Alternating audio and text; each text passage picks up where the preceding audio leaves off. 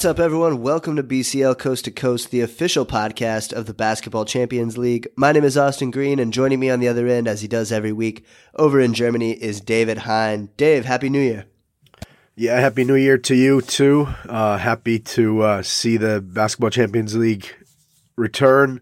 Fighting off a little bit of a cold right now, but uh, after two weeks of uh, Christmas and New Year's, uh, really happy to to get the games starting back up on Tuesday. Yeah, it's going to be a short podcast this week since we don't have any games to analyze, but we do have a conversation with Diccon Lloyd Smith, the great writer from Champions League Basketball. That's coming up here in a second. At the end of the Diccon interview, Dave and I will preview game day 10. Should be an awesome round with a bunch of great matchups. Uh, so stick around for that at the end of our conversation with Diccon, and let's jump straight in.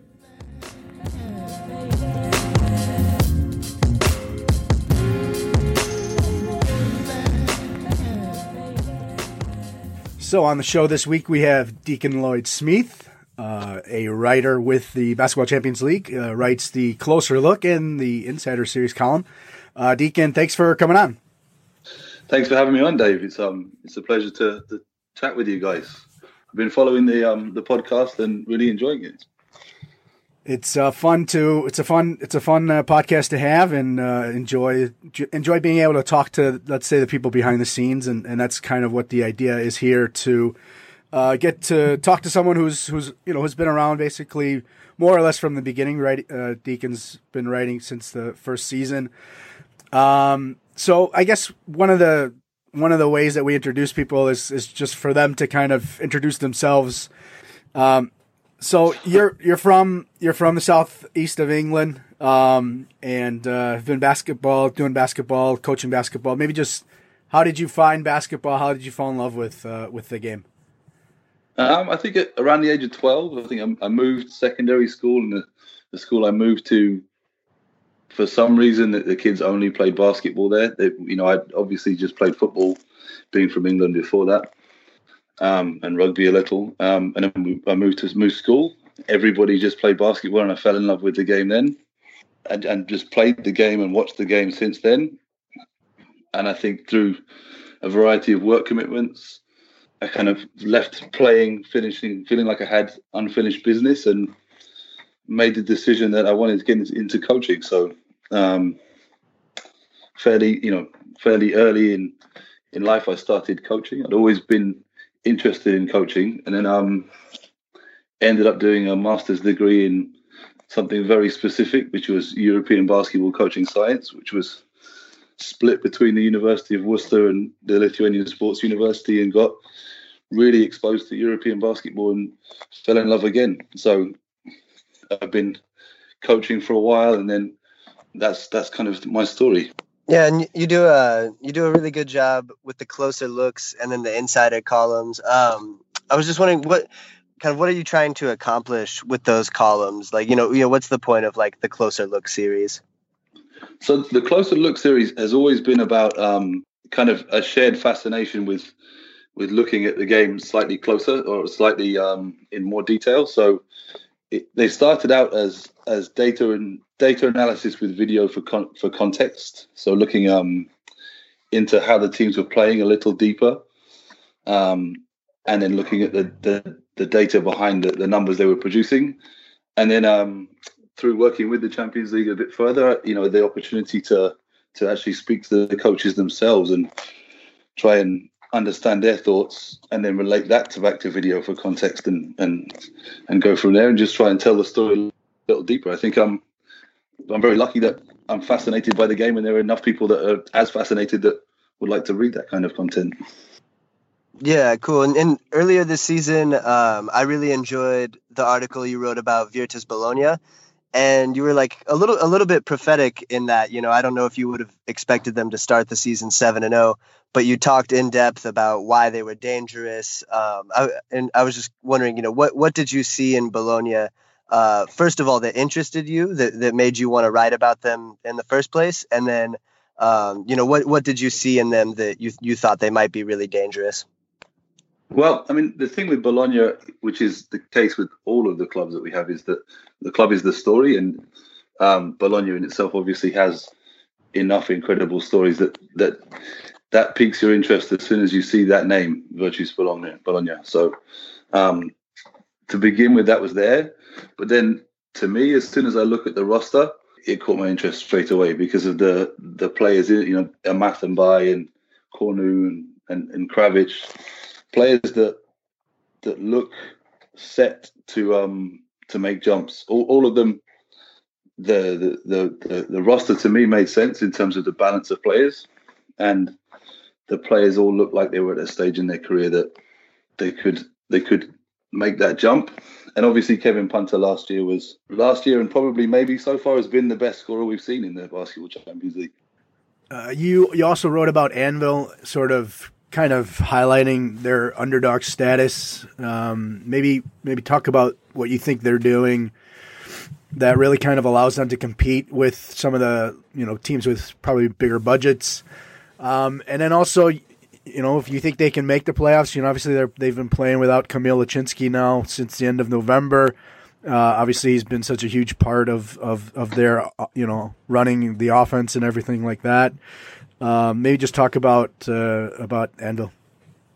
Well, I mean, similar to Bologna with Coach Sacripanti, uh, Coach Milicic was very open with the with with the interview. So when they when coaches really tell you what they're thinking and tell you what's going on, it really helps you to understand how how the teams are achieving what they are. And I think with with Anwil, they, they you know they know they don't have the budget of some of the the bigger hitters, so they they have to be a bit more creative again with the way they recruit and specifically Anwil with the way they play. So, you know, one of the things that's to me super interesting about European basketball is how much say the, the head coach has in recruitment and um, how they get to put together a roster to play the way they want to play. And they've certainly done that at Anwil, and they've got, you know, they've managed to keep guys like Laczynski around the team for for four years now. So, you know, when you can have a coach and his mind on the floor through his point guard for four years, it gives you a chance to to to compete. I think Laczynski being missing has been huge for them. I don't know if he's returning soon, but definitely a team that looks like they could sneak through the playoffs. That I mean, Group A is looks like it's um sort of four from six right now, so it's it's a it's definitely not a a group that's tied up. Yeah, and, and another one of the articles that you wrote this season that I really enjoyed was the insider look at the the life of an assistant coach in the BCL, and you chose to highlight Ryan Pannone from Hapoel Jerusalem. Um, I was I was just wondering why did why did you want to write about the assistant coaching side of the game, and then uh, was there any specific reason why you chose Ryan?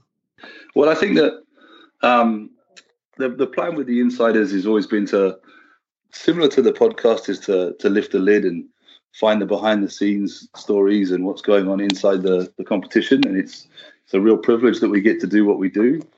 Um, and I think specifically assistant coaches is one of the least heralded jobs, I guess, in the basketball Champions League, and maybe one of the hardest working jobs. I mean, if you look at the when I've spoken to um, Luca Bassin, who was with Slovenia with with um, Olympia last year, and and Ryan this year, you look at the schedules these guys are working, and it's it's outside the norm for almost any industry in the world. The, the kind of hours they're putting in, and it's and we get to enjoy the product on the other end of it. So I thought that's um to me that was interesting, and fortunately enough, it was interesting enough to other people to want to read it.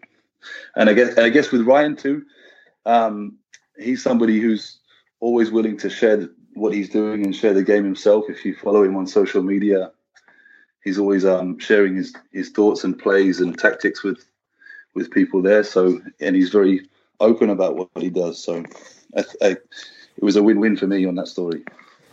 Was there anything about that article? Uh, was it was there anything about that that surprised you? Like just like reading some of the hours that they work and everything. It was it was just like mind boggling to imagine being in that position. Uh, the same. I'm, I'm I'm also with you on that. You know, I think we've all been in situations where we've had to work hard, but some of those hours and some of those schedules are uh, it really opened my eyes to what what their um their working world is like and and i think with also with ryan too is is he um opened his practices to us so you know fortunately for the story jerusalem have been fantastic in a lot of areas but specifically rebounding and through the process of talking to Ryan about what he's done, that story began to unfold even more. We'd already always planned to speak about rebounding and specifically with um, Josh Owens, but um, I don't think I've seen a coach been willing to show us what they're doing by video in season before like that. So it was a real privilege. Yeah, that was really cool. The videos, you know, it, it's one thing to read things and then, but to have like video confirmation or video description explanation is just uh, such an added bonus. Um, you, you, mentioned behind the scenes and and you know as someone who's who's you know basically been there you know basically since the first season uh, and has written about the the league. Maybe just your thoughts about the development of the league, um, the growth, the let's call it maturity uh, in general. Maybe just you know take us back memory lane uh, from the beginning where you got uh, sort of involved and and and we're watching it more uh, to where we're at now uh, in the basically the middle of of this season. Well, the first season I, I remember it being quite wild. You know, I remember uh, you know, no one's everyone's kind of figuring out what kind of competition it was going to be and the teams in it um, and the way things unfold. And obviously, you know, there was there was a lot of different stories going on around the league. And then, um, then the, the, obviously the Tenerife hosting the Final Four. No one knew how that was going to go, and it ended up being a, a rousing success. And Tenerife, on the floor at least, were one of the more interesting stories in in European basketball that season. And I think um, then again the second season, the, the, competition grew again, and the the final four in Athens was was probably bigger than most of us could have expected. Again, it was a fantastic event in general. Um, you know that that final in Athens, sort of twenty thousand people hanging off the the rafters, and a and a Greek crowd. That's something I'll never forget. So, um, and again this year it seems to grow again. It just seems to keep growing kind of exponentially until no one really knows how how far it can grow. So, it's been it's been a, a roller coaster ride so far. Let's uh, let's move to, to again closer to this season. Um, maybe who you know we've talked about a couple of coaches. We've talked uh, about a couple of clubs. Um, maybe as a coach, maybe who are you, some of your favorite coaches? You know, who do you see as uh, maybe running the best stuff in your eyes? Well, all of the guys I've spoken to so far, and all the guys I'm going to speak to, I, I don't really have a favorite, I guess. I, I, do really enjoy watching Anwil play, especially because I think um, I always enjoy the underdogs. Um, but at the other end of the spectrum, some of the bigger guns, the Jerusalems, AEKs, they, they also equally interesting to me. I think it's um there's there's a lot of very good teams in the competition this year with some very very good coaches, which is a real blessing. Yeah, lots to learn for coaches as well. Uh, I I would imagine uh, pretty much any you know pan European competition has has a has a chance for coaches to to learn. Um, let's kind of get to let's call it the the prediction part of the show. Um, you know we've we've talked a lot uh, you know on the podcast and and on the website through through writing and whatnot maybe some final four uh, title uh, favorites obviously depends on on the draw once the you know playoffs start but you know where, how, what would you see maybe as a as a final four and if you want to say final four plus one whatever uh, you know and then uh, maybe a title title favorite um i, I think uh it's title favourites are, are very very difficult to go to look at right now. We have you know we have four teams at the top of their group with identical or very similar records. I, at the moment, for a Final Four team, I'm struggling to see past Tenerife. I think the last time Txus was at Tenerife was the first season when they won it, and the kind of numbers that they're they're producing and the way they're playing is very very familiar, and it's it's just a machine the way the way he manages to get those teams to play. And I think as a as a coach and a program, he's very at home at, at Tenerife. So they look ready to pick up where he left off. So I, am struggling to see past those guys. Um, Jerusalem have looked very strong. Um, obviously, AEK the, the champions, and Murcia are, are, somehow at the top of their group. And as you guys said last week, but they seem to feel like they're under the radar a little. But it's definitely not a team that you can look past. They were in the final four last year, and have a lot of the gang back together, a lot of the same players. So they look they look like very dangerous. Yeah, yeah. And, that, sorry, go ahead. Keep going.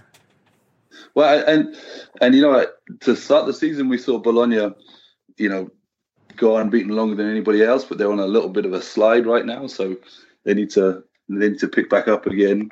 It, it's really hard to pick, actually. I think if I was to to, to nail down four teams, that the other challenge is that three of them look like they might come from one group. Yeah.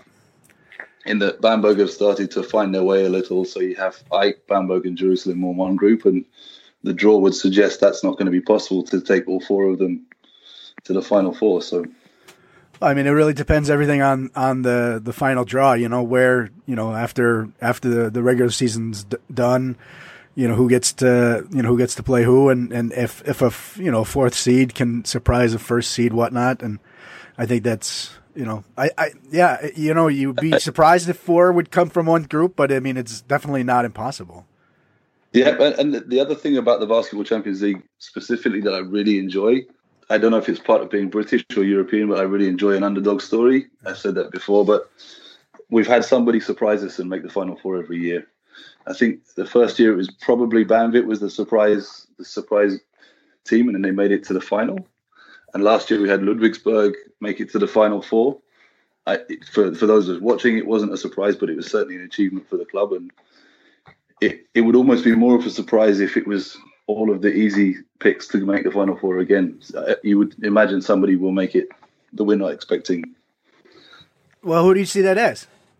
Is there anybody um, that, that stands out? You know, maybe a maybe a whatever. You know, it's a, a, five and four team, or even a four and five team that you know just playing really good basketball. And you know, if you it's a team you definitely don't want to play. I, I, if I was looking around and I was saying there's a team that could that could be finishing fourth that I didn't want to play, it would probably be Nizhny right now. I think Nizhny Novgorod is just, just recently have, have found um have found they they played good basketball to start the season, but now they're finding ways to win and they're picking up big results. And I, I think that would be a team that I, I, would want to avoid. Yeah, it's when one one thing happens that if you, you don't have a, a lot of uh, you know high level or, or leaders, and then if one of them goes down like Kendrick Perry did, um, you know when they do right. come back. Right his absence also helps the other guys because they learn to take more responsibility as well. So, um, let's let's move to the MVP. Uh, we experts uh, here uh, were were kind of asked to to write about something uh, about one of the who we thought would be the MVP. Uh, you ended up going with uh, Tyrese Rice. maybe just your thoughts about um, your reasoning for picking him, um, and then yeah, just talk about the MVP race. Let's call it that. Sure. I mean, firstly, it always makes me chuckle when when um I get uh, the word expert thrown in my direction. but you know, I, I, enjoy watching them all play. So I think um, I, I, I, chose Tyrese Rice because really he's a, he, the guy's a killer. You know, if you watch him, he, he gets this look in his eye late in the game, and it just feels inevitable. He's going to make some kind of shot and get it done. And I mean, with Bamberg to start the season, they weren't always winning those games, but now that the rest of the team is healthy and they're they're starting to figure out how to help him late in those games and get get it get over the line. They look they look dangerous, and with that, he's going to be a front runner because as the season progresses, those big shots it'll be him taking them, and you'd be surprised more often than not he's going to make them rather than miss them. So, and and truthfully, he has a track record. He's you know obviously been uh, MVP before in, in previous seasons, so he knows how to do it. He's been here before. Yeah, and he's not old. He's not old yet, so you know there's still you know plenty of gas. You know he you know the the the health of uh, of Hickman and and Taylor um, to kind of take over a little bit of the scoring that you know he may need he may need to have done before during yep. the game kind of saves that energy you know now for the fourth quarter even even a bit more. Yeah, for sure. I mean, he's certainly not older. I think he's 31, and I think he spent a season out of Europe, and it's easy to to forget what people are capable of when they're not right in front of your eyes all the time. So he maybe has um some reminding to do as well. For certain. Um, let's let's kind of finish off with uh, we had a chance to uh, ask uh, Igor Jurkovic last week. Um, you know, with the new year coming, uh, the calendar changing and all that, uh, we we had our New Year's resolutions for uh, some of the BCL teams slash players. Uh, figured uh, give you a chance to see what you came up with, uh, what what the BCL team slash players uh, should uh, do this 2019. So I think um, I've I've enjoyed the the feature on the podcast, and um, I would agree with all of the, the teams suggested for all of the reasons so far. To add to that, I only really have three teams. Um, so I've got two from the top and one from the bottom. And I've got uh, Strasbourg and, and. At the moment, they're two um, definite playoff contenders and Final Four contenders, but they both turn the ball over a little bit too much. At the minute, you, you know, they're both turnover percentage is around 17%. So if you're turning over 17% of your possessions, you're going to struggle to to go deep into the playoffs with those kind of numbers. So the two teams probably need to figure that out because that has them both around the bottom three, bottom four. Um, so look after the ball a little better if you're if you're UCAM and, and Strasbourg, and you'd imagine that both teams will. Um, and then at the bottom, I've got Opava. So I think I, I, enjoyed your story on Opava and um, the the youth development they have there, Dave. I really enjoyed that that piece there. Um, and it really it's it's um it's a team that I like to watch play, and it's you know it's it's interesting that they've done it with with only Czech players. Um, but um, for as a team, they're shooting 29% from three, and they're taking the most threes in the competition. So they're shooting 30 a game, and they're shooting 29%. So I think they need to start making some shots. Yeah, Opava is uh, interesting. You know, not only not just because of, of, of everything you know, Czech and even local players. I think they slowly but surely need to really watch out in the Czech league. They're falling further and further down. You know, the a big a big competition like the champ, basketball champions league is um, you know it's a big burden on on on smallerish teams uh, doing all the travel, extra games, and everything else like that, and uh, you know, they they reached the final last year, lost to you know, I guess it's whatever 14, 15 years in a row, um, uh, and um, and they're they're feeling it now. Uh, you know, add an injury here, or or you know, they've been. Um, and it's it's it's a challenge, you know. It's it's always good to see a young club, you know, uh, you know, aspirational club, you know, try to do something uh, a little more, you know, bigger. But on the other hand, it's also an added, added challenge, and, and, and I think they're they're feeling it right now. Um, I think that's probably one team that will probably be happy when the when the BCL is over, that they can have uh, you know just one game a week, and they can just worry about that and try to get their get their you know their position in the standings back up uh, a little bit more. Um, all right, uh, maybe maybe just let everybody know uh, you know where they can find you on on Twitter and social media, and and uh, and and uh, so they so they know where they can follow you.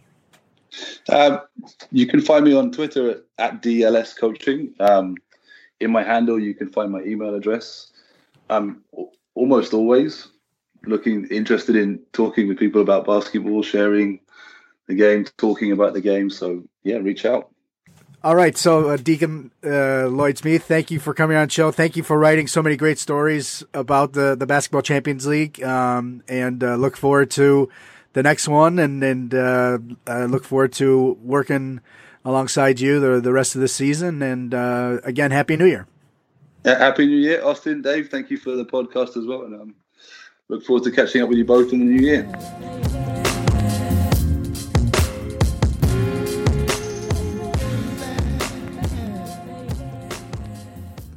All right. Thanks again to Diccon Lloyd Smith for coming on the show. Dave, what did you think about what Diccon had to say?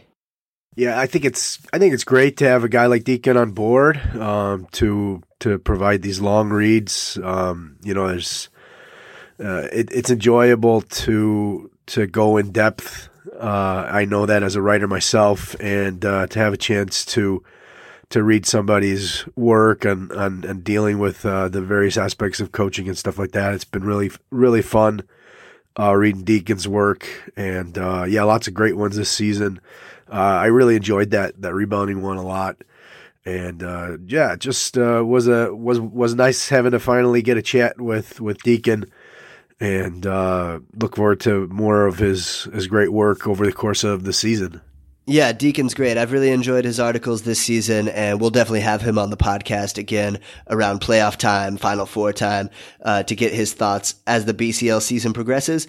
Let's take a quick look ahead to next week, Dave. Uh, it's going to be an amazing game day 10, some really exciting matchups in this one as the BCL returns for the first games of 2019. Which games on Tuesday are you going to be watching? Yeah, I would say actually Tuesday is probably the worst of the two days, but uh, you still have some some absolutely fantastic games.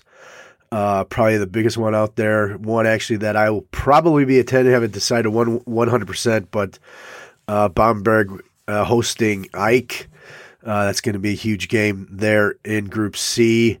Uh, you also have a pretty big one there in Group B with with PAOK hosting Holon. PAOK at five, five and four. Holon at six and three.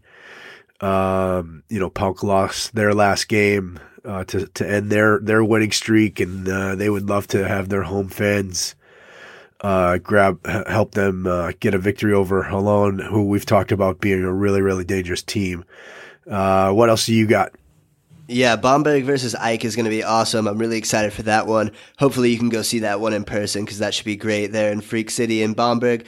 Um, I'm also really excited for Anwil versus Avellino. Avellino do not have Norris Cole anymore. The MVP of two of the first three weeks of the season has left the team. That's a huge loss for Avellino. I'm really interested to see how they can recover against a really talented and, uh, as we talked about earlier with Diccon, uh, a really well coached uh, Anwil team. So I'm excited for that one. Also, the last game of the day, Strasbourg versus Besiktas there in Group D. Uh, that's you know a really tight group group, one of the deepest groups overall. Um, so that one's going to be interesting uh, with some some big time playoff implications in that one. And looking ahead to Wednesday, what do you got for that? Yeah, I think we might know a little bit more about Group D after uh, this week's games. Uh, you know, there was the one I didn't mention was the Strasbourg Besiktas game. Uh, but you on Wednesday, you you have uh, Neptunus hosting Ostend. Uh, both of those teams four and five.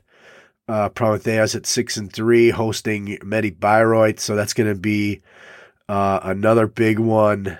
And um, yeah, so another one to watch out. You know, the team that uh, the under the flying under the radar, uh, UCAM Murcia, uh, playing at home against um, uh, against uh, Nizhny Novgorod. And uh, you look at Banvit if if if they if they can't hold on and get that victory over over Ventspils, uh, you could see Novo uh, uh, Nizhny Novgorod actually uh, overtake them in the in the standings. Uh, both of those teams being five and four, so big game there. That if Nizhny Novgorod could grab a, a, road victory, but obviously Murcia is going to be a, a, a tough a tough battle. Anything else you got your eye on? Yeah, actually, the game I'm most excited for on Wednesday is over in Group C with Hapoel Jerusalem. They're seven and two, facing Telenet Giants Antwerp. When we had uh, Paris Lee, the point guard for Antwerp, on the podcast a couple weeks ago, we talked to him about that game, and uh, the, yeah, like the intensity in that game is going to be crazy. Uh, Jerusalem out for a little bit of revenge after they were upset in Belgium uh, earlier in the season. So that one's going to be great. It's going to be a really good game day overall. A lot of great matchups. So definitely check out all of these games on livebasketball.tv. Dave and I will be back next week uh, to talk about some of the biggest transactions that have happened in the BCL. There have been a lot of big names uh, either leaving teams or joining teams. Uh, Jordan Theodore, the MVP of the first BCL season, is back. He's with defending champions AEK Athens now. He won't be playing in the Bamberg game, but he'll join the team soon after that. And there's been a lot of other moves as well that we'll definitely need to cover. So that's going to do it for this week's podcast. Thanks again to our guest, Diccon Lloyd Smith. For Dave Hein out in Germany, my name is Austin Green, and this has been BCL Coast to Coast.